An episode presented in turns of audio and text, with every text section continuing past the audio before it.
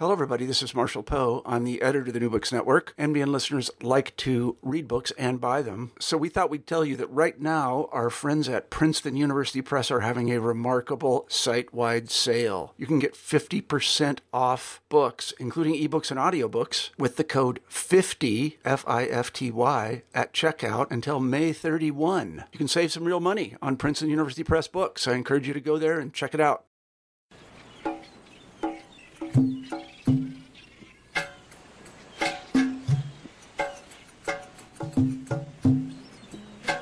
Welcome to New Books in the Indian Ocean World, a podcast series on the New Books Network. This podcast is for people who want to sail the waters of the expansive Indian Ocean and learn about its past and present. Thank you so much for joining me today. I'm your host, Jenny Peruski from Harvard University. And I'm the co host, Ahmed Lamazmi from Princeton University. Today, I'm here to talk to Professor Nancy Um, the author of Shipped But Not Sold Material Culture and the Social Protocols of Trade During Yemen's Coffee Age, published by the University of Hawaii Press in 2017. Nancy Um is professor and associate dean of art history at Binghamton University. Her work focuses on the material and built cultures of the Arabian Peninsula and Red Sea and Indian Ocean littorals. She has published widely on these topics, including her first book entitled, entitled The Merchant Houses of Mocha Trade and Architecture in an Indian Ocean Port, as well as numerous articles and chapters on Indian Ocean aromatics, gifting and exchange, medicine, architecture, and countless other topics. Her work encourages readers to consider the broader context in which objects and architecture functioned in the mobile world of the Western Indian Ocean.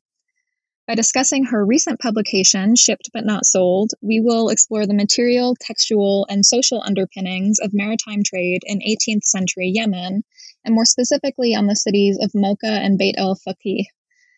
In this book, we learn about the material cultures and gift giving praxis of the Indian Ocean that included Arabian stallions, bottles of fragrant rosewater, slivers of ar- aromatic agarwood from Southeast Asia, gilded porcelain coffee cups from China and Japan, tufted Persian velvet in red, green, and blue, translucent turban wrappers of Bengali muslin, shimmering pieces of heavy satin from Gujarat, bales of coffee beans ground in the mountains of Yemen, sacks of cloves, cinnamon, mace, and nutmeg, vials of spiced oils, yardage of English cloth, chests filled with silver pieces of eight. Um, so, turning now to our speaker, Nancy Um, I'd like to welcome you to New Books in the Indian Ocean World. Thank you so much for taking the time to talk with us to- about your book today. Uh, can you maybe start us off by saying a few words about yourself, where you grew up, where you went to school, um, why you came to um, study the Indian Ocean, or any particularly influential mentors that you had? Sure. Well, first, I just want to uh, thank Jenny and Ahmed for inviting me to participate in this podcast. Uh, I'm really thrilled to be a part of it. Uh, and as an art historian, I love the challenge of having to work in a medium in which I have no images. So it's a really nice challenge, but uh, fun for me to kind of uh, work through different modes of expression. Um, so uh, I will, I guess, just start off in this kind of human way to talk a little bit about myself.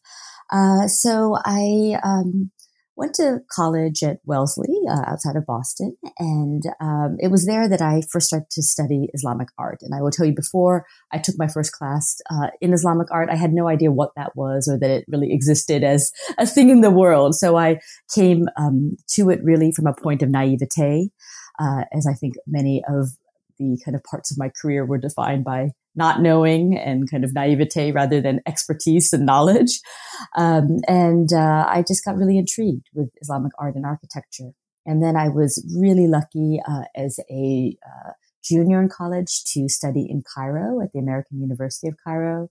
And um, that was when I was able to spend time in the old city of Cairo. I, I love that city. I was so uh, immersed in the monuments of old Cairo. Uh, I love studying Arabic. And um, I didn't know exactly what I wanted to do, but I knew that I couldn't stop there, right? So I uh, went on to do a master's uh, in uh, Islamic art history. kind of thinking that I might just do that and kind of, you know, uh, then uh, do something else. Uh, and then I continued on to a PhD in Islamic art history at UCLA, working with the late Rini Bierman, um, which was really lucky because she was um, a very creative thinker and someone who just allowed her students to uh, work on topics that might have seemed implausible, like working on Indian Ocean architectural history at a time when not that many people were working on that. And, you know, that was the 90s, right? So, um, really almost 30 years ago. Uh, of course, today, when we talk about uh, oceanic history or uh, definitely Indian Ocean history, those fields are really quite well defined uh, I would say. Um, but uh, back then, it was seen as you know kind of a strange thing to do. Um, but uh, she had confidence that it was something that was worth pursuing, and so I think I'm really lucky that I was able to work with someone who. Uh, opened up an area of study and kind of let me follow this path, uh, even if it uh, there wasn't a kind of clear road ahead of me. That's wonderful. Um, we would like to know how did the book idea develop if you can share with us the research and writing process. And also, if you have any advice on how to embark on a study of material culture in the Indian Ocean, what are the available resources and venues for that? Sure. So um, this book and the book that came before it both emerged like so many academic books out of a doctoral dissertation, again, that was undertaken at UCLA. Um, and I think it's important because, you know, again, I, have already signaled how Indian Ocean Studies has developed so much over the past decades. Uh, it's important to kind of go back to that moment, you know, the kind of early mid 90s and to think about what there was out there. Um, at that time, there were art historians, not that many, but they were working on uh, what I would consider to be Indian Ocean topics, but largely from a landed perspective. So it was, you know, a South Asianist uh, trying to find, say, the origin of some motif that appeared in South Asian art and looking to the Swahili coast, for instance, or, uh, you know, the same might go for, you know, some material culture or visual phenomenon that might be found in uh, the, uh, the Gulf or in the Red Sea. Um, and so all of these efforts were really focused on single places. And I would say as well that the kind of interest at that time was about finding origins right? You know, that you had to kind of find the ultimate place that something began um, and, and appeared first, right? Um, and uh, so I very much responded to those impulses in that um, I, from the outset, saw Indian Ocean visual culture as much more kind of intertwined. Uh, I noted from the beginning that this whole motif hunt or origin hunt or desire to find the ultimate originating influence was uh, really just a losing battle, right? Um, and I would like to think that one of the contributions of my work has been to think about the relationship between Indian Ocean cultures and particularly visual cultures as being um, so kind of intertwined and cyclical that uh, origin, it's not that it's irrelevant, right? I mean, it is, you know, it's a question that we can ask, but we certainly can't stop there. We have to kind of delve into thinking about not just where did something come from in terms of motif or technique or material, but we have to ask ourselves as well, uh, what did it mean when it circulated? How did it circulate?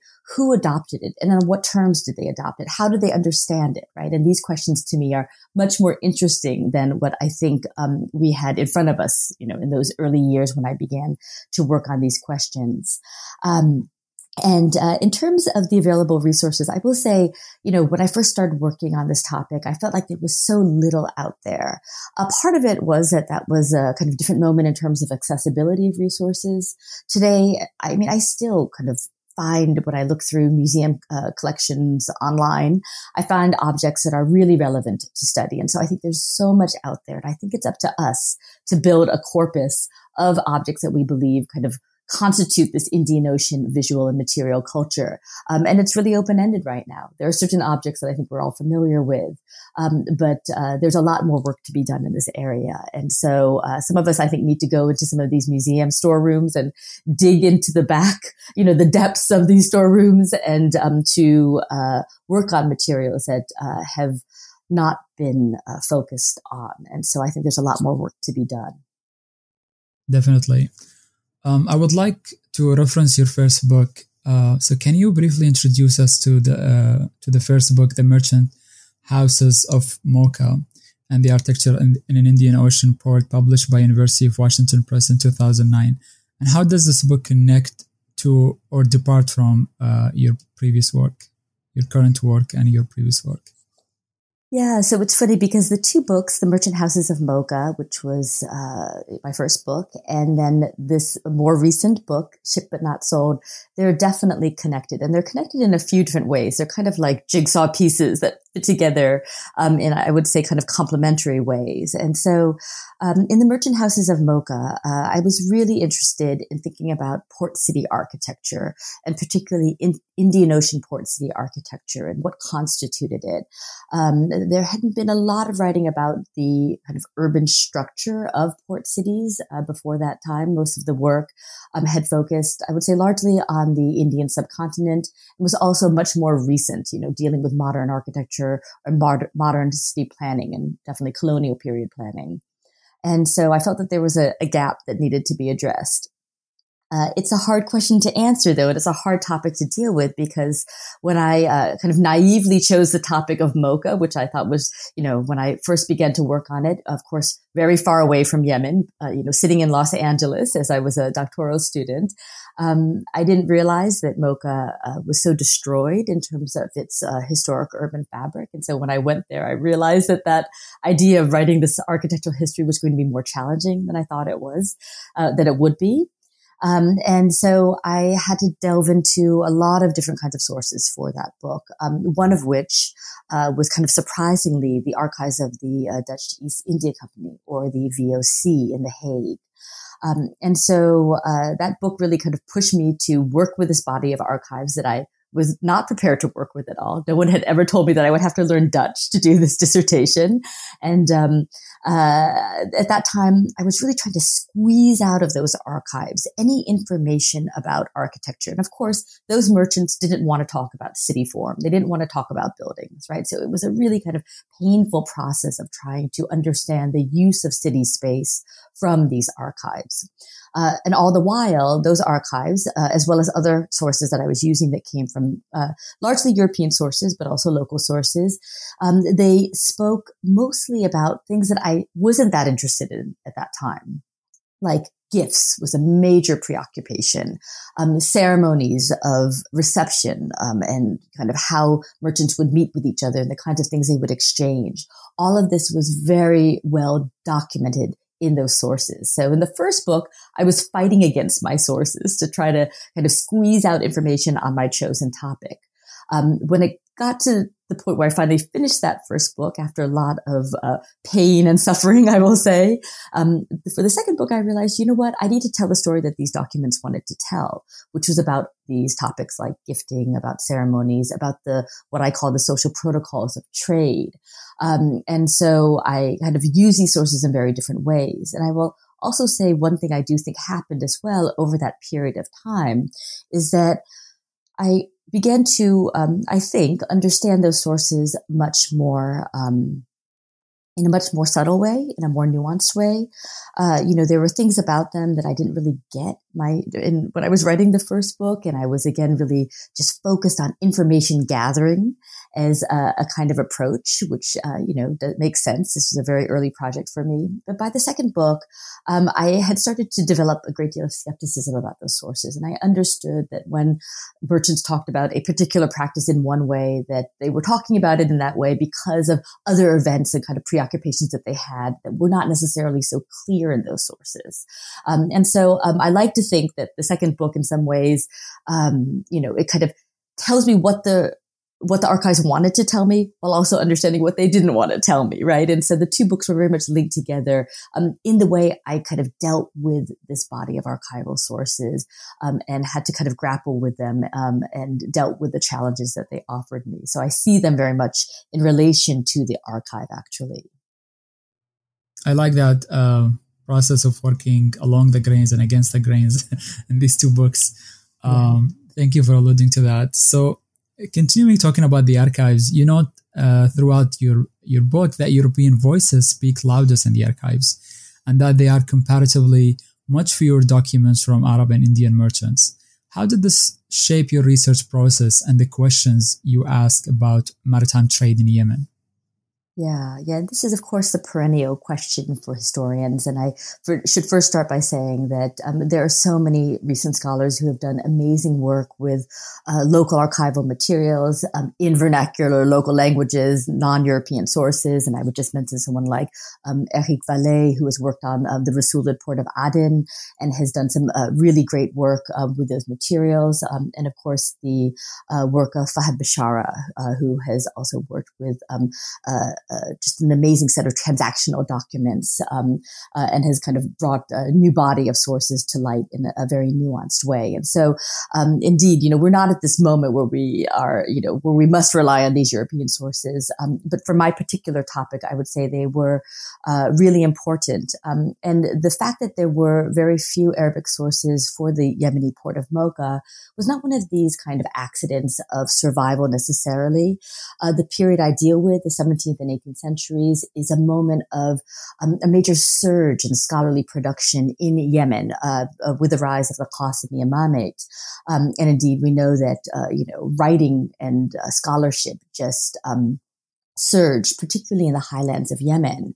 Um, but it's really important to understand that that writing had a stake in representing the imamate and the imams as really uh, kind of separate from the mundane and kind of tainted world of trade, right? And so these kind of commercial connections that I saw as extremely important, and I will say as that appear very, very prominently in the European sources are uh, very much occluded in the local scholarship. Um, and again, that is by design rather than by just omission. And, um, you know, it's amazing because when you do read some of these uh, European sources, you do get a sense that uh, the uh, Qasimi Imams were deeply tied into the system of trade. They communicated very frequently with uh, European and other foreign merchants. Um, and of course, they benefited from the trade. And that should be, uh, I think, very obvious to anyone who understands the shape of the Yemeni coffee trade and the um, kind of uh, uh, wealth that that yielded locally um, in that period. Uh, and so, um, so those European sources, I would say, uh, you know, are important for Yemen at that time for those reasons. And again, there's a reason for it. It's not just again about omission or loss of documents. Um, but I will also say that um, what the you know understanding that that wasn't the story I wanted to tell. I didn't want to write the story necessarily of Europeans in Yemen, although of course they figure very largely as both actors and observers, which is I think is important to differentiate. Um, but one thing I have tried to do. Uh, uh, you know, kind of in response to what I understand is this, you know, imbalance, um, is uh, I have tried to put lots of voices together. Um, and so there'll be a few cases in the recent book, uh, in Ship But Not Sold, but also in a few of my articles in which I take an episode that appears in a, an Arabic chronicle, um, usually in very short form, you know, two or three lines. Um, and then then look at that same episode as it has appeared in, say, the VOC records, but then the English records, and then maybe even a French document. And so um, it's not necessarily a question of European versus local sources. It's a question of kind of weighing the multiplicity of voices, um, and they all speak uh, in conflict with each other. And there's, I think, looking at the kind of gaps between them is really important. So it may not just be kind of local versus European, but it's about this kind of multiplicity of perspectives and um, kind of putting them together. And I f- feel like for my particular topic, that has been one way and one effective way to deal with, or, or that I've at least tried to grapple with this imbalance.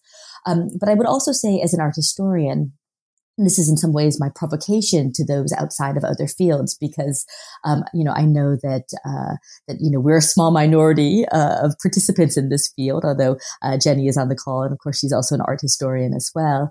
Uh, but um, you know I also want to suggest that being able to read something like an architectural plan or the map of a city, which is, you know, a skill. This is not something that we all just know how to do, um, you know, just as an as implicit knowledge.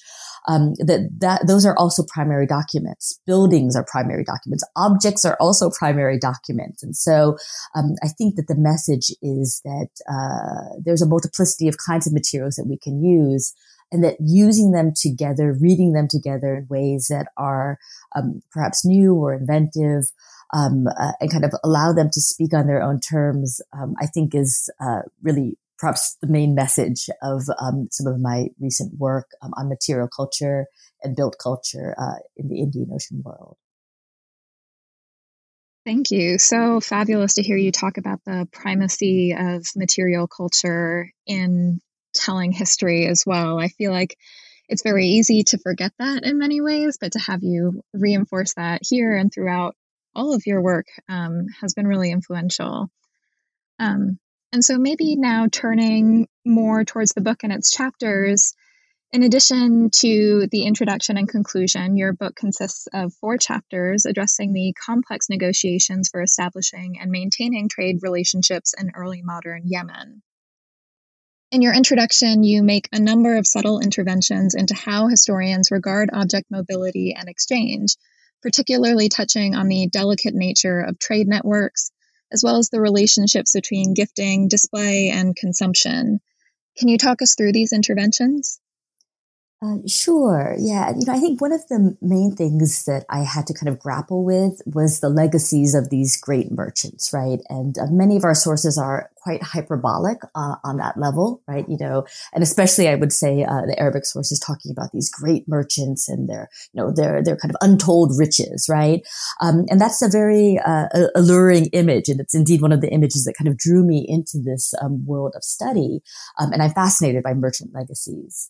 Um, but, uh, you know, when you really start to delve into some of the sources, you understand that those merchant legacies, as kind of impressive as they were, particularly for those who beheld them at their time, um, they were also extremely fragile, right? And we understand the Indian Ocean to be a space of great instability, uh, in that, I mean, it's a body of water, right? You could have um, a convoy of ships that you could lose to a storm or to pirates, or their, your cargo could be seized at port for various reasons. Political instability at the ports um, could affect uh, the yield of your trade. Um, and so when I started to actually kind of turn that formulation over and to see it instead, not as this kind of position of continuing stability of merchants and their status, but actually as a very fragile status, it really changed things for me and began to understand that that status that merchants were able to attain uh, was not just this constant. It was not something that they just attained and then that was it. Um, they needed to continually remake and re-solidify their status and to maintain that status and reassert their um, their role as major merchants. And I strongly believe and contend in the book that major merchants were treated very differently than kind of the middling sort or someone like a broker or someone who just worked, you know, in these, uh, you know, faring these local jilbas or boats back and forth, you know, between the two coasts of the Red Sea, right? And so being a major merchant was a very uh, kind of um, uh, revered status, uh, but it was not just something that you grabbed onto and held onto it had to be sustained. So the way in which these um, the status was sustained uh, was very clearly after I began to kind of see it in this way was through social interactions. Um, and these social uh, interactions uh, very fundamentally involved material goods. Um, and then many of the material goods happen to be the very same items of trade that were that you know these merchants were dealing with, whether it be bales of coffee or sacks of spices or textiles or um, Chinese porcelain, for instance. Um, I began to see that uh, there was a way in which these merchants had to express themselves every year when they came into the port. And this is, of course, you know, the nature of a cyclical trade in which boats are coming in to the port, at, you know, at a particular time um, every trade season. Um, and then once I kind of understood uh, that, then I began to see all of these interactions in a very, very different way. Um, and so, um, in some ways, this is really all about kind of merchant status and how we understand merchant status um, and the uh, kind of what I would say what I would call intellectual leverage that we gain when we began to see them as extremely fragile rather than just kind of fixed in that status as some kind of articulation of uh, or some kind of representation um, of their holdings or assets. Um, and so I began to see the kind of economic in very social terms, let's say. Um, and uh, that's really where I started in this book. Thank you.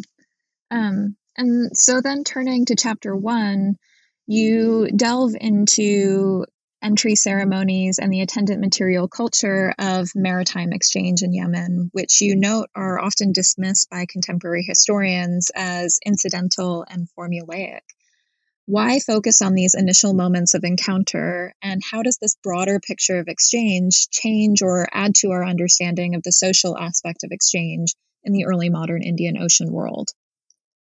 Yeah, so it's funny because the, the, contemporary historians are, you know, basically dismissive of mo- most of the kinds of things that I talk about in this book. This is like the detritus of, you know, the things that no one who talks about trade really wants to talk about that I realize are, um, you know, uh, were not incidental. And of course, our contemporary historians are dismissive of these uh, ceremonies of entry when merchants would arrive in the port because their narrators were dismissive of them. And so what you would see is, and again, uh, definitely we are working from the perspective of European merchants, um, some of whom talked a little bit about these ceremonies because they were extremely boastful and they want to say, oh, you know, I was received so well. Everyone, you know, recognized my status and they, you know, gave me all these gifts and so forth. Um, but generally, and especially those those merchants who would come back and forth between certain ports um, every year, uh, you get a sense of exasperation. Like, oh, we were brought in with that same ceremony that they, you know, hold for us every year. And they get to a point where they don't even want to talk about it anymore. You know, uh, they don't want to talk about the number of horses that were brought out, the number of notables that showed up to receive these new boats and major merchants as they came into the port, the number of drummers and uh, musicians who were there to, re- to uh, recognize them as well. And um, it was only when I began to look more closely at these ceremonies, and I noticed that it was particularly um, two major merchants from India who uh, refused to come on shore um, in two instances. And I realized that these are just, you know, these were the um, uh, uh, were not the rule. They were just these kind of two two incidents that really just kind of sparked my imagination because uh, they said that the ceremonies that were offered to them were too paltry for them to come on shore, um, and that made me realize that they were seeing these ceremonies in a radically different light than their European counterparts were, who saw them again as formulaic and as kind of uh, you know just a big bore. Really, they didn't want to they didn't want to delve into them, um, and I began to realize how these essential moments um, and were so important to the merchant experience and that um, this kind of social ordering would take place as soon as someone disembarked from their ship, the place where you were sent, the way that you were treated, that would already define who you were going to be in that port city. Um, and so for these major merchants, these ceremonies were actually absolutely weighty because if they were not given the um, the relevant accord to their status, then um, they uh, feared that their trading season would be affected by this. Um, and then we know uh, what happened when some some merchants would come into the port and they would be uh, kind of subjected to um, to kind of extra scrutiny um, and the kind of rumors that this would uh, uh, inspire in the port about their solvency, about their assets, about some problem that may have happened all the way in the port of Surat um, in in uh, in Western India. Um, and I realized that those moments were absolutely consequential rather than being irrelevant. Um, and one of the points as well is that, um, and again, kind of adding on to this kind of social view of economic processes is that um, for me, trade does not begin at the moment of the first economic exchange. It does not begin when money changes hands. It began as soon as that merchant arrived in the port.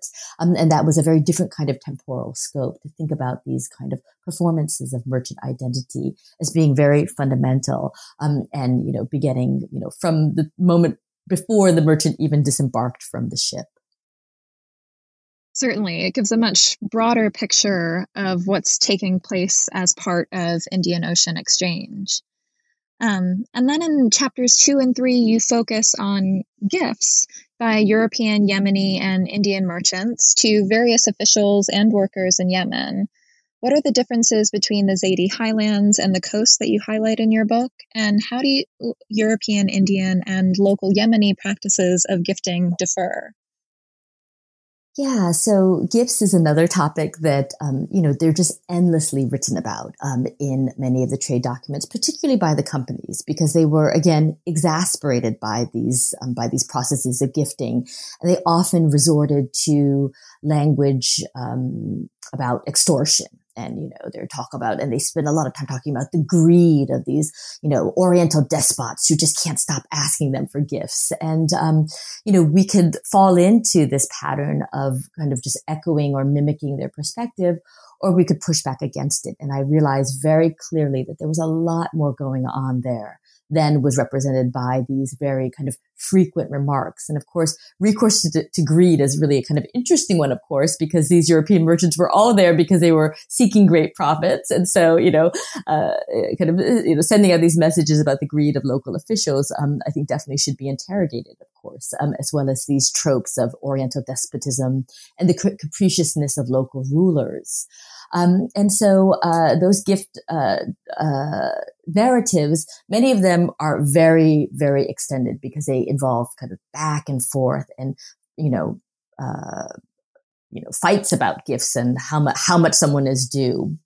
And um, so I knew I needed to delve into these because, of course, gifting is a material process, right? Um, and uh, I would say as well that these um, that these uh, gift exchanges were always painted as external to the trade. Um, what I think is absolutely clear in the context of early modern Indian Ocean trading societies is that the gift economy and the trade economy were absolutely linked together. And they're linked together in that really the same items would flow through both of them. And so you would give gifts as a um, way of, first of all, solidifying your uh, your right to trade. But of course, those gifts would also include items that you have in your cargo. So they would also serve as a sample then to a local official about what you were bringing into the port, right? And so they fulfilled a very, very important function on many levels. Um, and so uh, I began to really kind of look at what was being gifted, uh, what um, what these meant, how they were received, um, and to take apart this uh, largely European narrative um, that saw these gifts as these kind of examples of extortion, um, and tried to really uh, paint what I think actually many of these European merchants knew, but they were not able to necessarily record it in this way, um, that they understood, which is a fundamental aspect of trading locally, um, and that uh, was again really tightly and closely connected to the economic transactions that they were so invested in. And so, um, in those chapters, I really reject their desire to see those processes as separate. Um, and I will say it is hard in this particular instance because we have a lot of information. I mean, we actually have minute information about the gifts that were uh, given uh, by European merchants to local officials and other merchants um, because we have these registers that are very detailed. They will tell you what was given, they will tell you the quantities, and they will even tell you the values at that time. So um, it's you know forms really a remarkable record. Uh, but one of the issues is that um, for local gifts, we can only speculate about them. And this will usually come from hearsay, like, oh, we heard that uh, Mullah Muhammad Ali from uh, Surat gave the local governor, you know, X, Y, and Z. Um, but this was, you know, not, uh, it's a very different kind of recording. Um, and I will say again, with these gifts, um, all of these gifts, whether they're given by a Gujarati merchant to the Imam of Yemen or a uh, European merchant to the Imam of Yemen, they were usually extremely formulaic right? Which makes it um, easier to kind of dismiss. And of course, you know, we have ideas, contemporary ideas about what a gift should be. It should be sentimental. It should be given without any kind of expectation of return. It should be special, right? These were not those kinds of gifts that, you know, as merchant tribute, which I was, is a term that I use, they operated um, under very rigid systems. But um, I argue that those systems are also worth understanding because they were fundamental to the trade. And so that's what I try to do with those two chapters. Um, and I would say that there's um, been a lot of interest lately in kind of thinking about gifts and also thinking about uh, gifts and diplomacy. And so uh, there was a much wider kind of scope of discussion far outside of Indian Ocean studies that I was trying to engage with in those two chapters.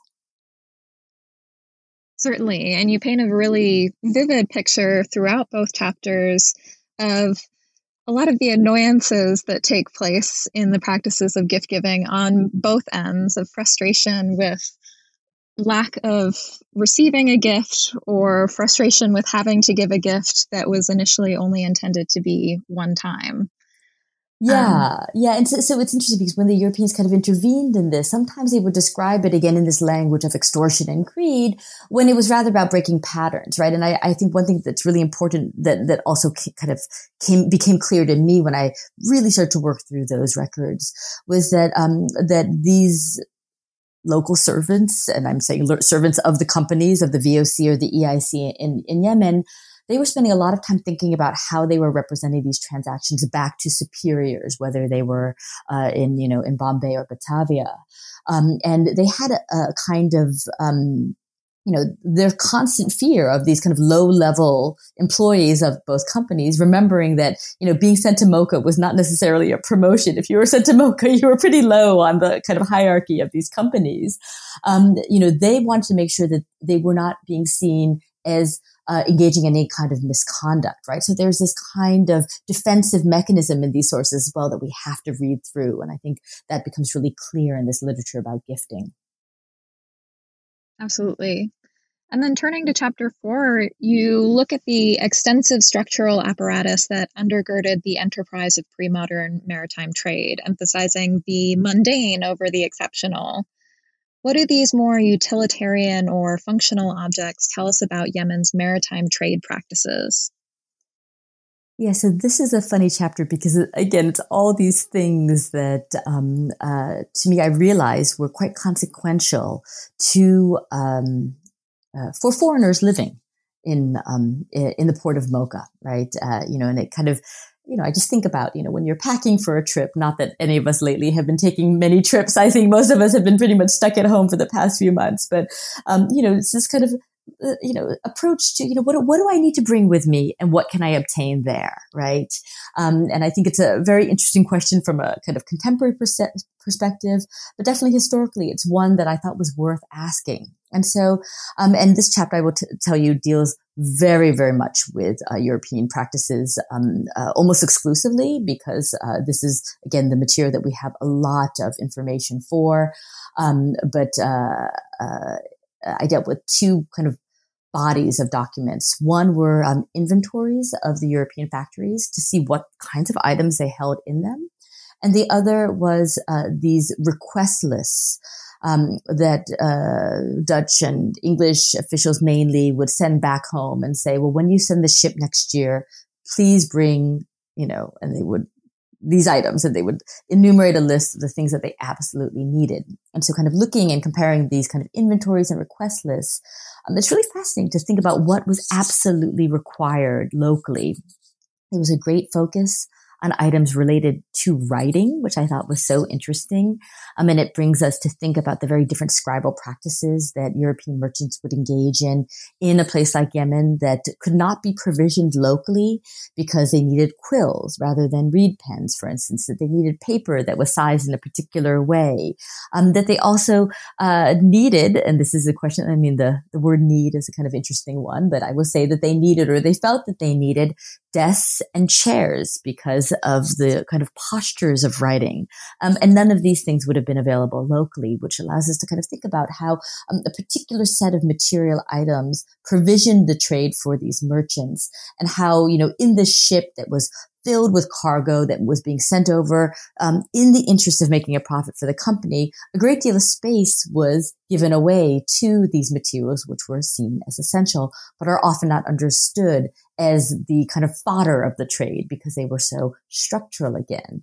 And the other major category, which is one that I have kind of continued to carry with me um, in terms of other research, uh, is alcohol. And for these European merchants, there's just, you know, I mean, just tons and tons of different kinds of wine and brandy.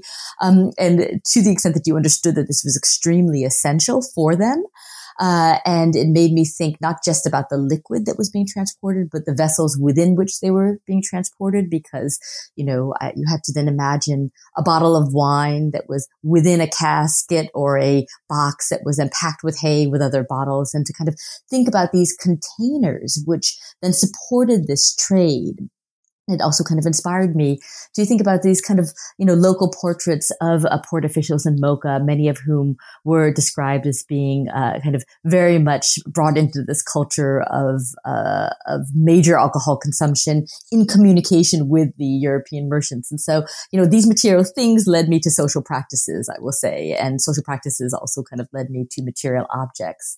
Um, none of these are the kinds of objects that you will see uh, on display front and center in uh, the Rijksmuseum or even the V&A. These are all again very mundane items, um, but I felt like they were so ubiquitous that they needed to be discussed. Um, and I will tell you that um, since publishing the book, I've been much more um, uh, interested in uh, the archaeology of shipwrecks. Um, there have been a number of shipwrecks in the Red Sea that I've spent a little bit more time working on. Um, and it's amazing to see so many of these goods that we know were so imported in a port like Mocha also appearing in shipwrecks. It gives us a sense of how widespread they were um, on boats that were piloted by, um, you know, by, by many different pilots um, throughout the Red Sea, um, and were could be found even you know uh, north of Jeddah as well, which uh, forms a kind of different cultural zone. So um, that uh, chapter was a, a, fun one to write because um, it was all about these mundane things that um, again art historians have backed away from because they're not seen as aesthetically very interesting. Um, but uh, you know, but I would contend otherwise that uh, these are the items that we have to be talking about because they were so important important to these interactions. Absolutely. And really throughout your book, and as you've beautifully been explaining for us today, you've focused on broader social engagements over specific financial transactions. What do you see as the future possibilities of such an engagement, and how does that change our perception of the early modern Indian Ocean world? Yeah. So in some ways, I mean, it, it's funny, you know, I think um, when you look back at a book that you've written, you know, you always have to ask yourself, you know, who was I talking to? Right. And we always think we know who we're talking to, but it, you know, turns out sometimes we're talking to multiple audiences and different parts of the book are talking to different audiences.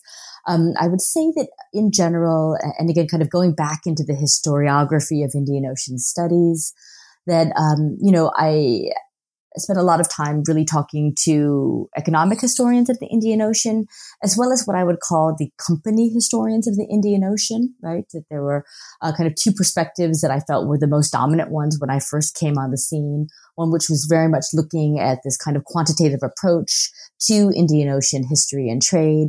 And the other was really kind of seeing Indian Ocean trade through the eyes of a single company from the words of their document without kind of questioning any of the kind of um, preoccupations and, um, interests that appear in them.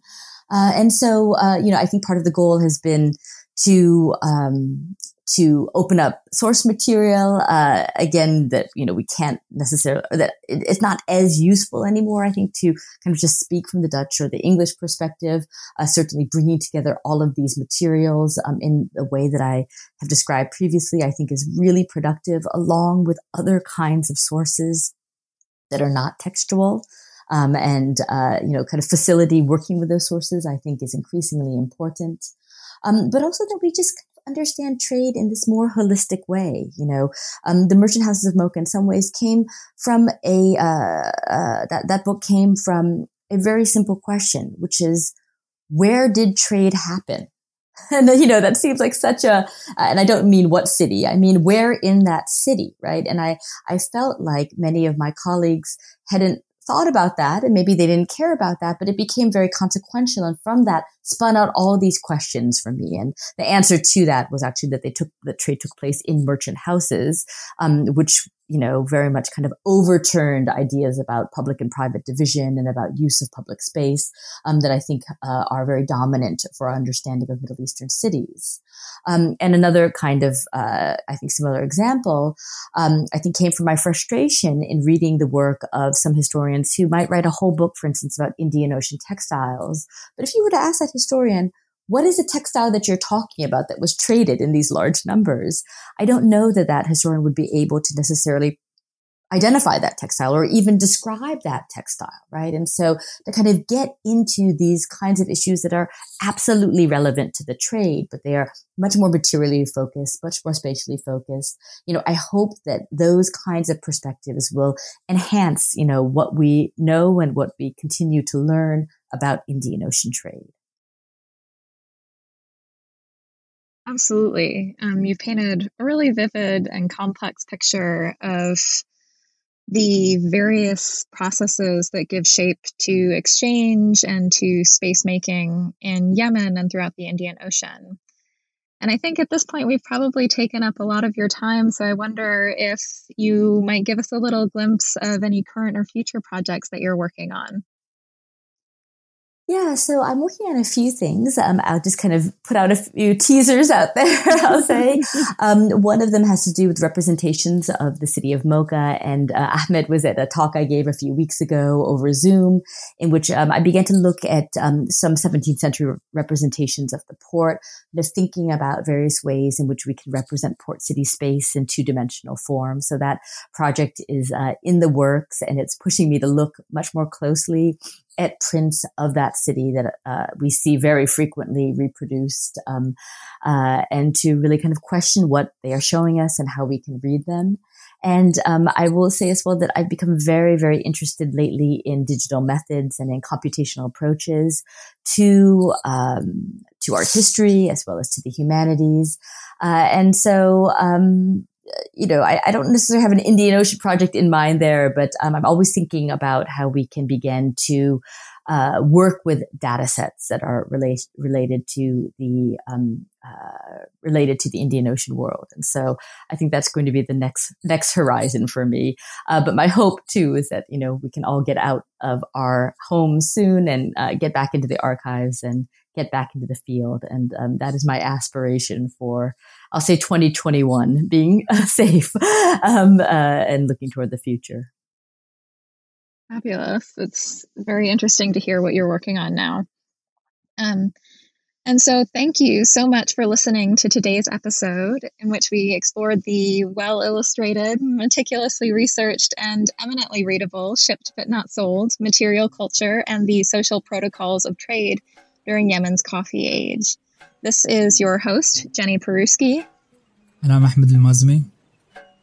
Stay tuned for the next episode of New Books in the Indian Ocean World.